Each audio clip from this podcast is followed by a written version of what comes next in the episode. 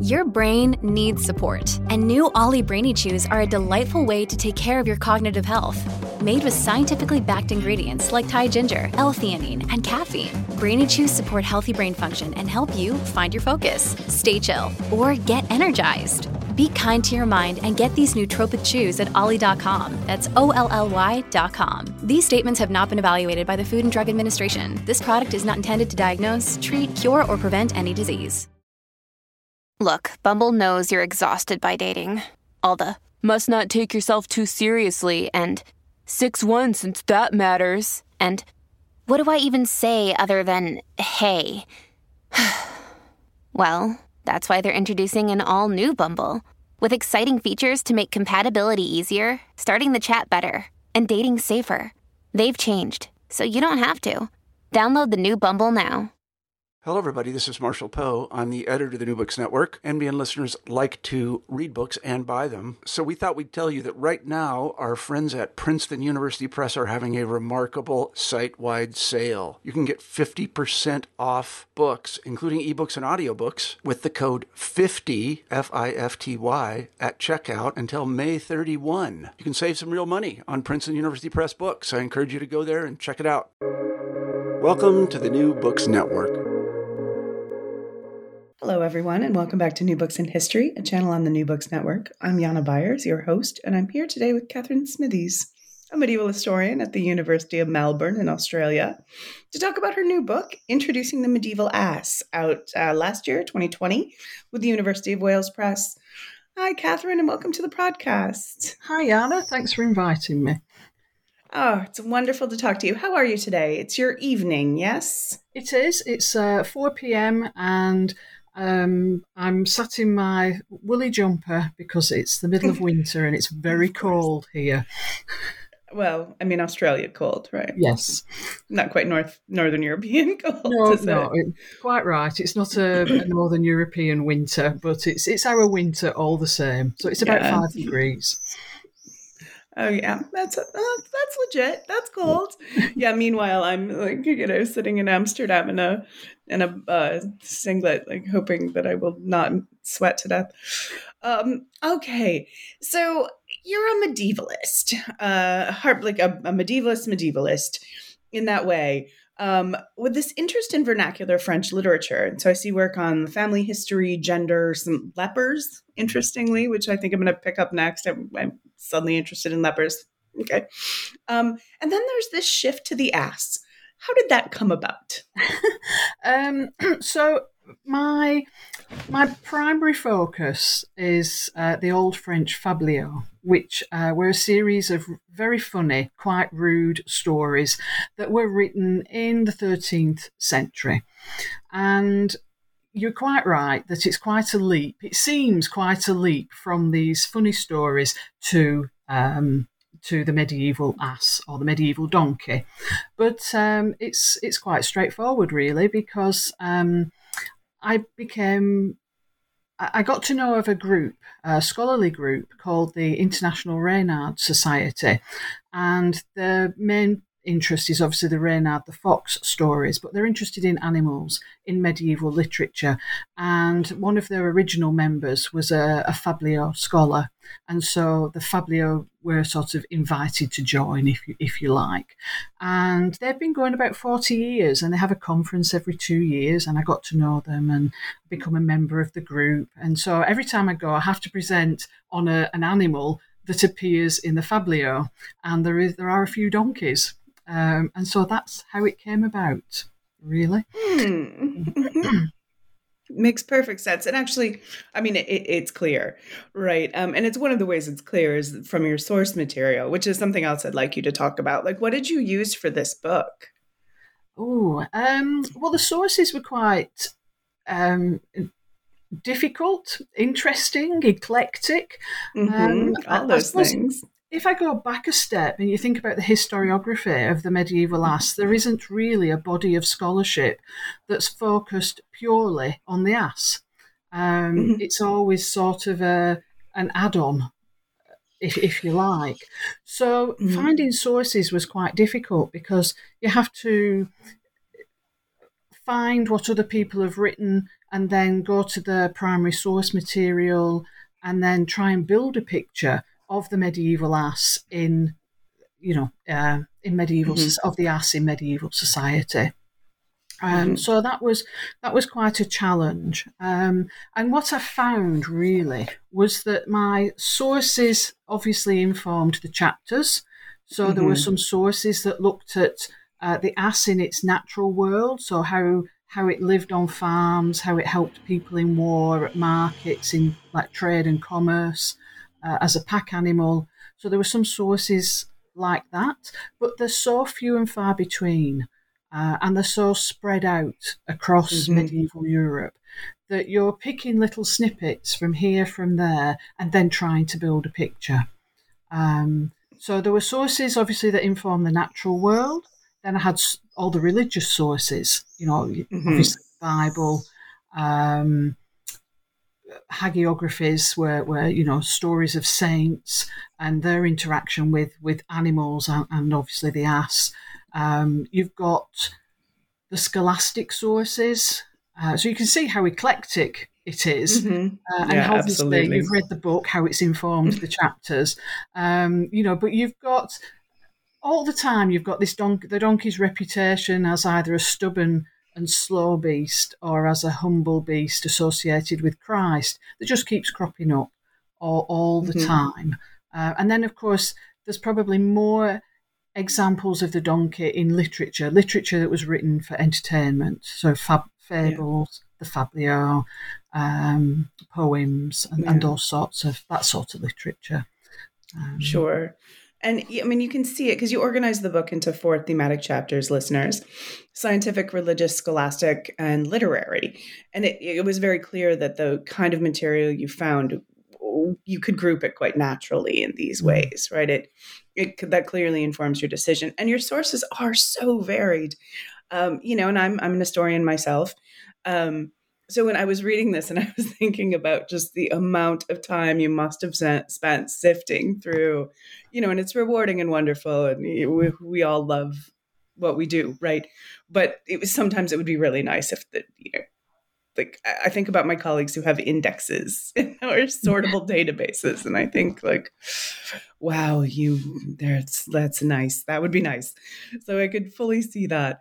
Mm. Um, and you do, but they're everywhere. You know, you see, um, and, and surprisingly consistently, which we'll get into.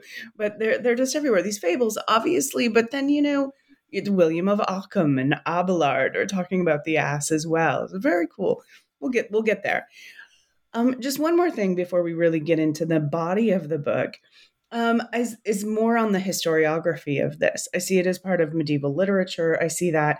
I recently did an interview with Jamie Kreiner about her new book, Legions of Pigs in the Early Medieval West, which is a lovely book.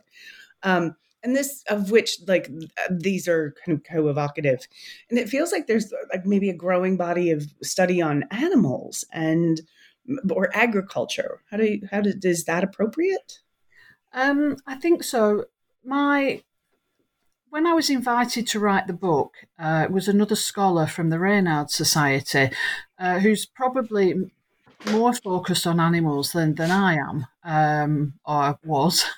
and um, she approached me and said, Would I be interested in writing a book on, on the ass? Because she'd seen my paper a few years earlier. And I said, Oh, yeah, you know, I think that would be, um, I think I could do that. That I think there's enough material there.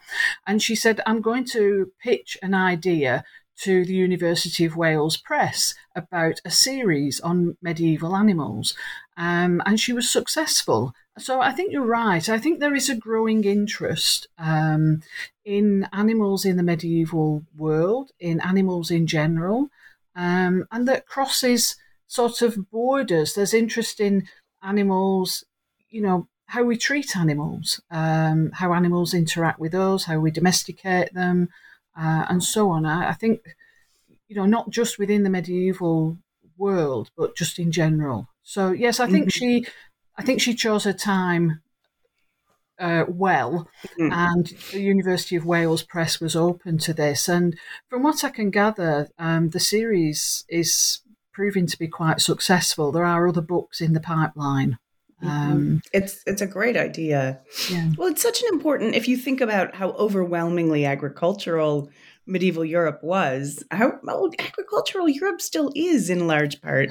It may it makes great sense, you know, and also of course, as you point out so regularly, like so well, um, we read everything we need into our animals as well, right? Like the way we talk about our relationship with dogs, the way we talk about our really, you know, how we use horses. These are all a demonstration of what we're thinking about ourselves, which is of course an obsession for medievals, as it is for modern people. So it's a, it's a great idea. Um, let's so let's go through the main body of the book a bit. Um, so you start uh, the first chapter. We're talking about encyclopedists um, as well, and so like for just for instance What's the conception of the ass we get from, say, Isidore of Seville? Yeah, um, Isidore uh, is again.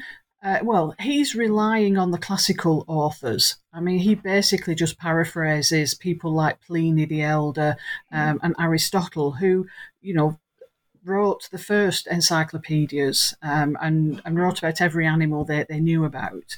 Uh, so Isidore sort of copies um, what they've said, and he says it's a, a think he says it's a slow, sluggish beast, um, but it's easily captured and domesticated.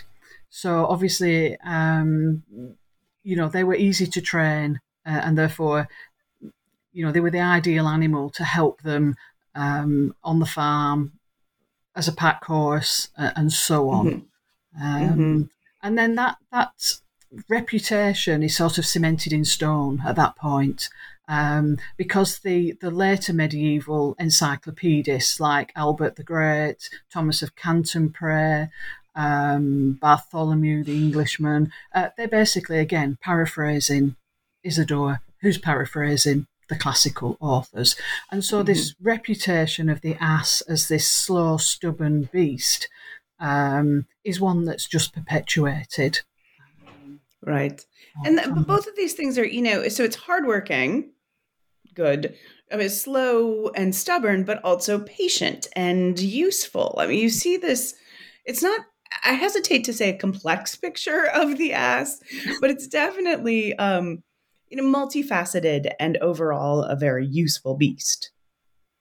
Certainly. Makes... I mean, it starts, like I said, it starts as this slow, stubborn beast. Um, Isidore does say that it's very hard working, um, but as we get into the later Middle Ages, you know, the 1100s, 1200s, what people are doing then is um, they're, they're putting a religious slant on it. And they're seeing that Christ, in the, in the Bible, Christ has a strong association with the donkey. So, how, how do they bring that into the, the picture when other people are saying, oh, it's just this stupid beast? You know, so you're right. It has this eclectic reputation where, on the one hand, it's quite negative, but on the other hand, if we're going to associate it with Christ, then we're going to emphasize the fact that it's a, patient beast, that it's a humble beast, and that it's worthy of uh, respect in a way. Sure, right.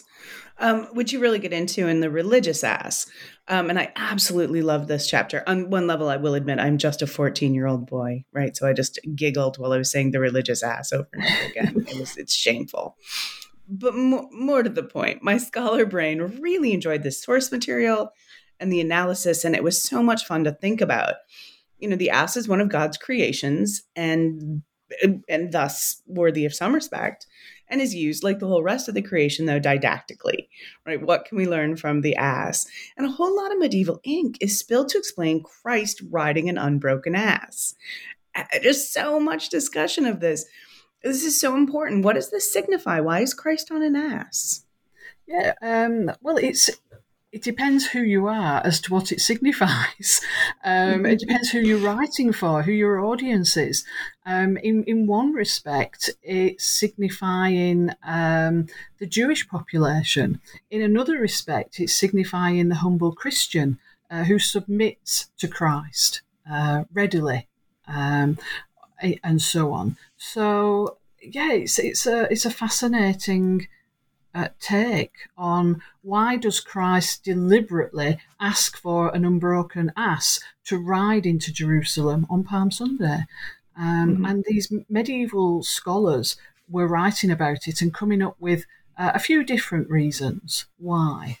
Um, but uh, going back to what you said at the beginning about having a chuckle about the chapters, I have to say I had great fun um, yeah. coming up with them and even deciding were we going to call the book Introducing the Medieval Ass or were we going to call it Introducing the Medieval Donkey?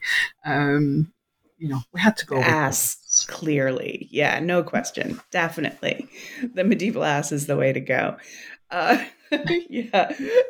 So good. I'm I, I am heartened by that response to know that I'm not alone. Um, yeah, and I think it's I mean that in itself, the amount that we can just like ass is fundamentally an amusing word, and because of the way like of these connotations, right? That the ass is a little bit slow, not the smartest, but there's also that element too, like you know, every now and then I find myself calling my partner an ass. And what I mean is he's, I'll like, I'll say, stop being such a jackass.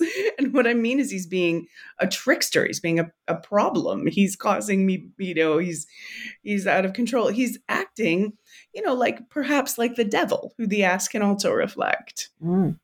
Yes. And um, again, in, um, in the bestiaries, um, the Book hmm. of Beasts that uh, were very popular in, in the 1100s or 1200s.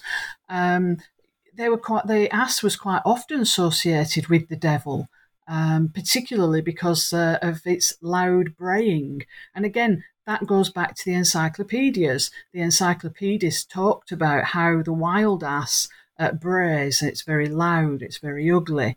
Um, and so later medieval writers who had this religious background um, were uh, associated that with the devil. Um, you know, because it happens that the brays at night, apparently.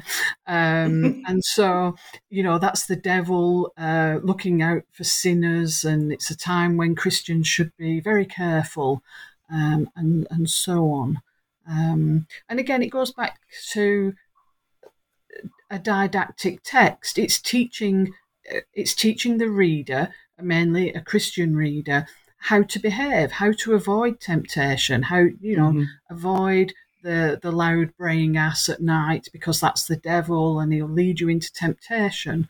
Um, it, it's trying to keep the Christian on on the true path and guide them towards salvation. Um, mm-hmm.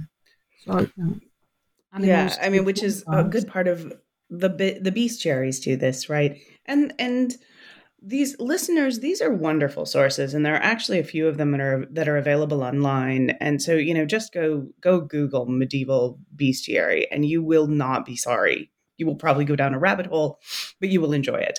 Um, but they're they're very didactic, and and so we again we learn so much about ourselves. But so we go from this kind of you know, there's also um, then the debate of philosophers and um, I want to focus on, I mean, let's pick William of Ockham and his use of the ass. That seems a good example, right? Um, and he uses the ass to discuss free will of all things. Um, can you explain that? Um, I have to say that writing the chapter on the scholastic ass was the most challenging chapter yeah, I that I wrote because I'm not a philosopher. Um, but Ockham was um, Ockham was interesting. I think what you find is that these uh, scholars who have like a philosophical approach. Um, we're talking about the leading academics of their time, and I think mm-hmm. there were lots of egos um, in play. So Ockham had his rivals, and what these scholastics would do would be to um, they would give public um, talks on, on what they believed, you know, on their, their work, so to speak. And people would be able to ask questions and challenge them. And he had a rival, John Buridan. Um, they were contemporaries, um, but from what I can gather, they came from two different schools of thought and they didn't get on very well. And yes, they, so William of Ockham does have this theory on free will, but so does uh, John Buridan. And the r- listeners are probably more familiar with the theory of Buridan's ass, which um, the theory goes that if an ass is placed between two bales of hay, equal distance, it won't know which one to choose because they're equally as good. And so in that case, it will choose neither and it will starve and die. And this was part of the free will. It didn't have the free will, or it had it exercised free will but couldn't make a choice. And that was Buridan's theory. Mm-hmm. Actually, he never said that. And if he did, it's not written down anywhere today. Uh, but it's been ascribed to him. But regardless, Oh no! um, let's just say that's his theory. William of Ockham disagreed.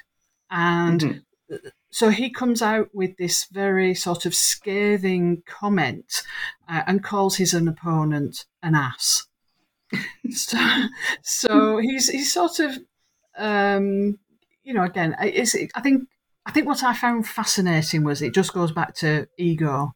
Um, I'm I'm William of Ockham, and you should be listening to me, and I have all the right things to say, and don't be listening to that Buridan over there because he's just an ass, and his theory on free will, well, it's just nonsense. Um, Yeah. I think that was the thing that I, I got from it, and I tried to simplify it as much as I could in the chapter, so that people could a- appreciate uh, that Right. side of things. Well, because it works on both levels, right? I mean, if you're a medieval, if you were a contemporary of these two, it works as uh, their argument. They're discussing the ass, and and and they're discussing, you know, what's what's the point of free will if you don't have the intellect to use it? These are important questions. These are like central to be to the human existence, but also. You know that they are they're also just petty little men who are being rude to each other, and it's it makes perfect sense that they use the ass for this.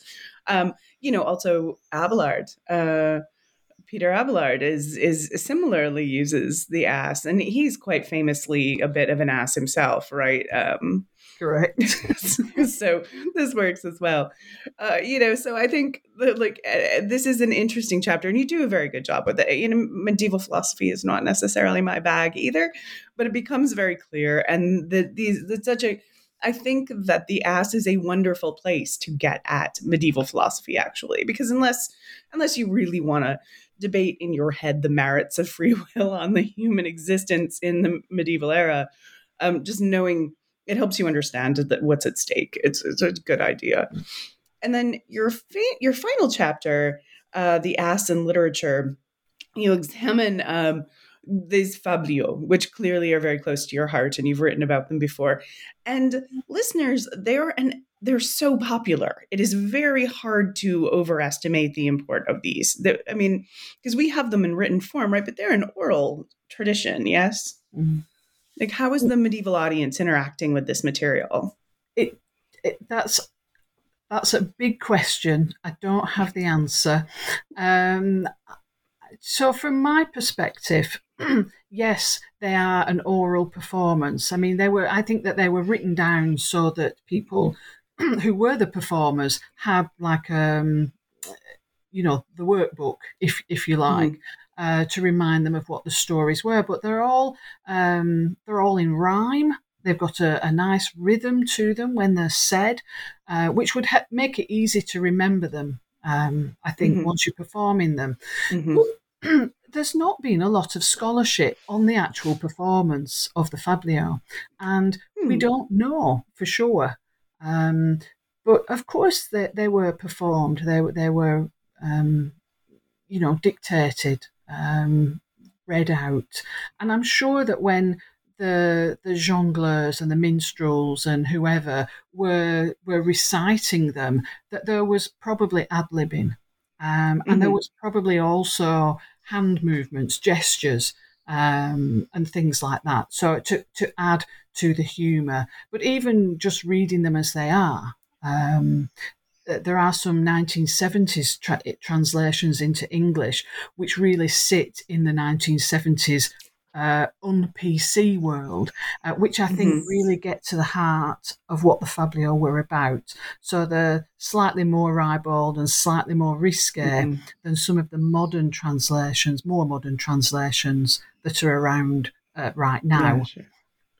Um, yeah, our sensibilities have so, definitely changed. get the sense um, of of them being, you know, highly entertaining.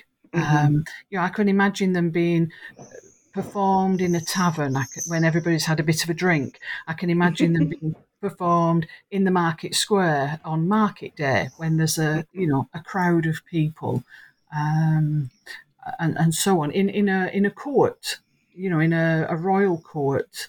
I can imagine them being delivered there for, for entertainment as well. So they, they cross the social classes, if you like.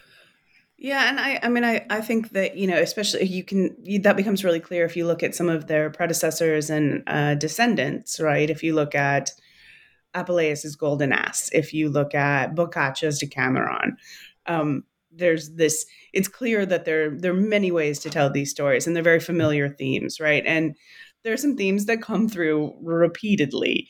Um, so, like, let's let's look at the the. This is a great place.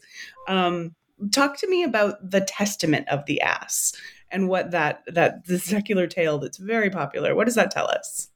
Um, well tell us the story if you don't mind a little story Sure. time Um, so if I if I remember it now, so the story is that uh, a priest uh, owns a donkey, owns an ass. It's it's been a loyal and faithful ass for twenty years, and it dies. And the priest is is very upset, and so he buries the ass in the cemetery. And then the bishop finds out that the ass has been buried in the cemetery. I mean, that's a big no no. Animals, cemeteries are only for humans. Only humans are going to heaven. Animals are not. Um, animals are usually sort of left outside the city gates uh, to, to rot, particularly, well, asses were in particular. So the bishop calls the priest to explain himself. And the, the priest realizes he's, he's in a bit of bother here. So he says, um, well, he says, uh, what happened was this. He said, you know, the um, the ass, um, when he died, when the ass died, it left a will, um, a last will and testament, and it's left all its money to you, bishop. And the bishop says, "Oh, thank you very much. I'll I'll take that." Um, that, that little legacy, if you don't mind. Um, and so the story ends with uh, everyone's happy. The the ass remains in the cemetery. The the priest is happy because the ass is, is nearby, and the bishop's happy because he's got some money. Um, so that that's the gist of the story. That's the bare bones. Um, if you want to break that down, I mean, right at the very beginning, I said that the ass had served the, the priest faithfully and loyally. So that's again, in, well, that's in that religious uh, setting of what we expect from from an ass. That you know, it mirrors Mhm. Christ. It mirrors the good Christian um, in that it serves Christ through the work it's done for the for the priest. Um, the other thing is the uh, the way the bishop accepts the money. So there's um, the prevailing thought or rumours in this particular period of time was that uh, many many bishops were accused of, of being greedy, of taking money for themselves and not for the good of um, the Christian flock. And to me, this is a prime example. This is uh, an author having a, a, a bit of a dig, a bit of a, a Mhm. you know casting an aspersion on a greedy on a greedy bishop. Um, I think the humour comes from the fact that the ass is buried in consecrated ground. Mhm.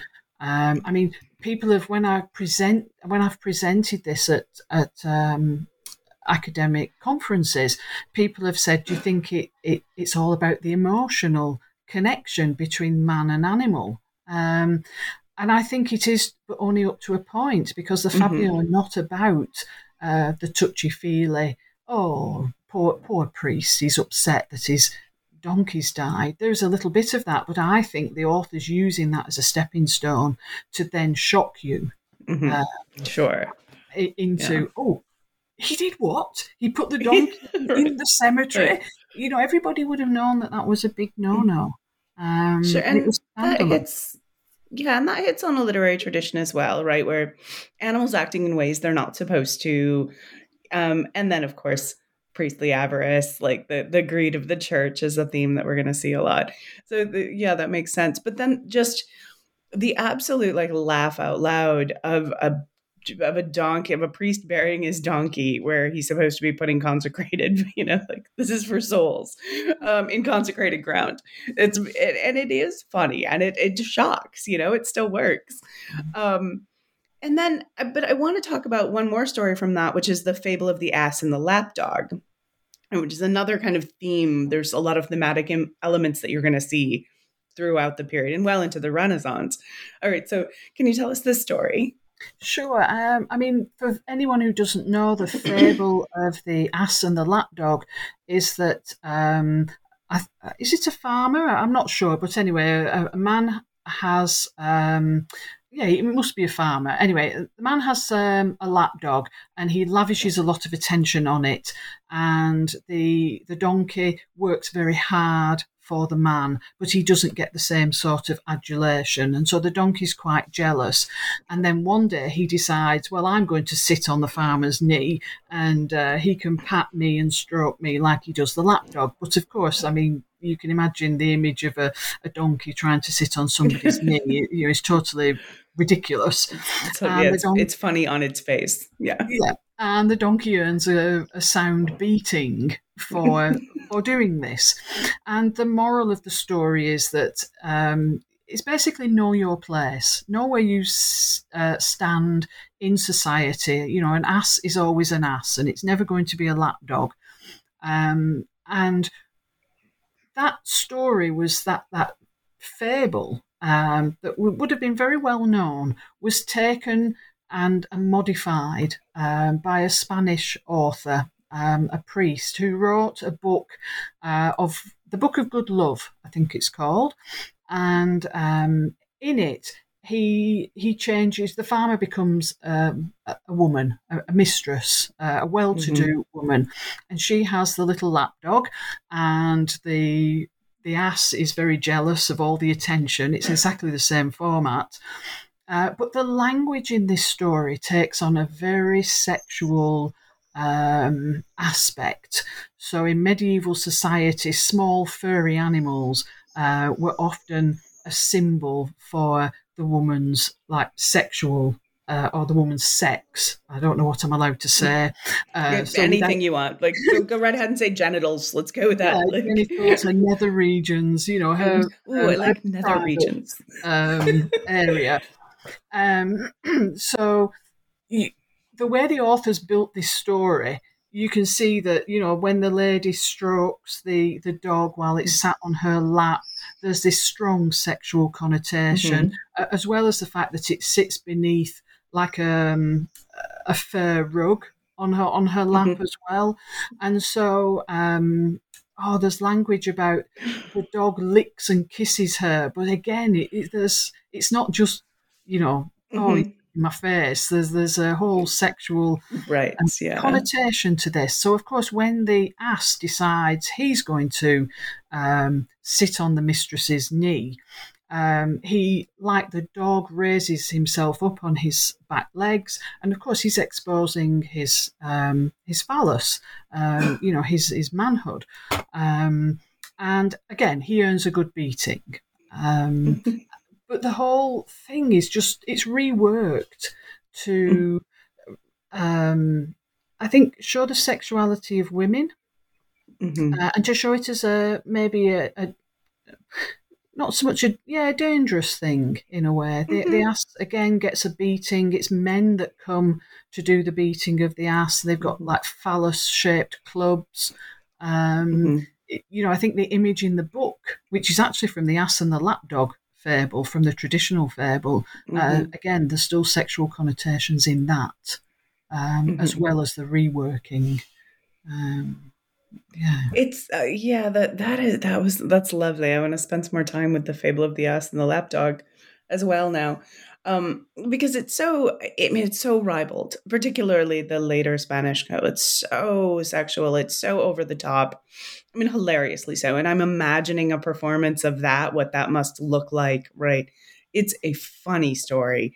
Um, and, but then it's also this cautionary tale about female sexuality. Um, and and and I think these two like the way this um the ass and the lapdog these these things the testament of the ass like i think that there's a lot in the ass in literature that really shows us uh, the complexity of the ass and the importance of the ass in medieval society which is really enjoyable um and it's it's this is such a tidy book you get in you do the you explore it we've i understand and you're like and there's the ass and it's really nicely put together. I really enjoyed the book. I highly recommend it, of course. Um, and it feels like you kind of have, you've reached a point with the ass. So are you gonna are you working on the ass some more? What's next? Um, so I think one of the things uh, I've done since, because the book is only thirty thousand words, so yeah, you know it's a it's a short book. Uh, as you said, mm-hmm. I, I, had to get in there, tell the story, and then move on to the next story. And there is so much to say um, about mm-hmm. the ass.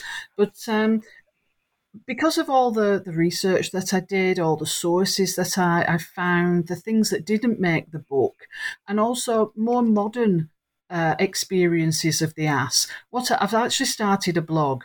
Um, and it's it's you know, uh, bloggingdonkeys.com, a very simple title. Um, and I haven't actually used it, I don't think, very many medieval sources. I've probably gone for the more modern things at the moment. But it's it's like the gift that keeps on giving because I, I was going to uh, maintain the blog for a year, see how many blog posts I had. But we're 18 months in um, and I've, I can just keep going. I don't think there's any end. Um, to, to this. Um, there's, there's so much to say about the ass in our world, in the centuries after yeah. the medieval society, and the medieval world itself. So. There's um yeah, I mean it's it, this thing is with us, right? This animal is so important and it's so intertwined.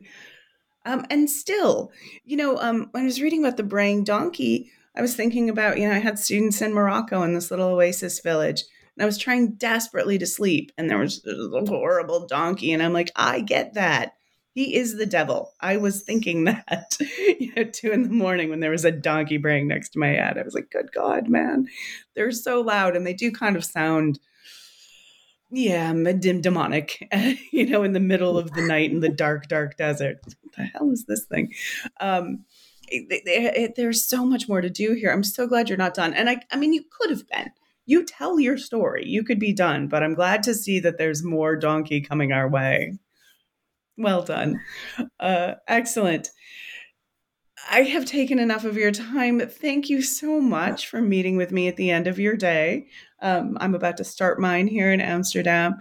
Um, so thanks very much for meeting me, meeting with me, and I'm looking forward to reading more about donkeys in the future. Thanks for having me. It's been a pleasure. Wonderful. Bye.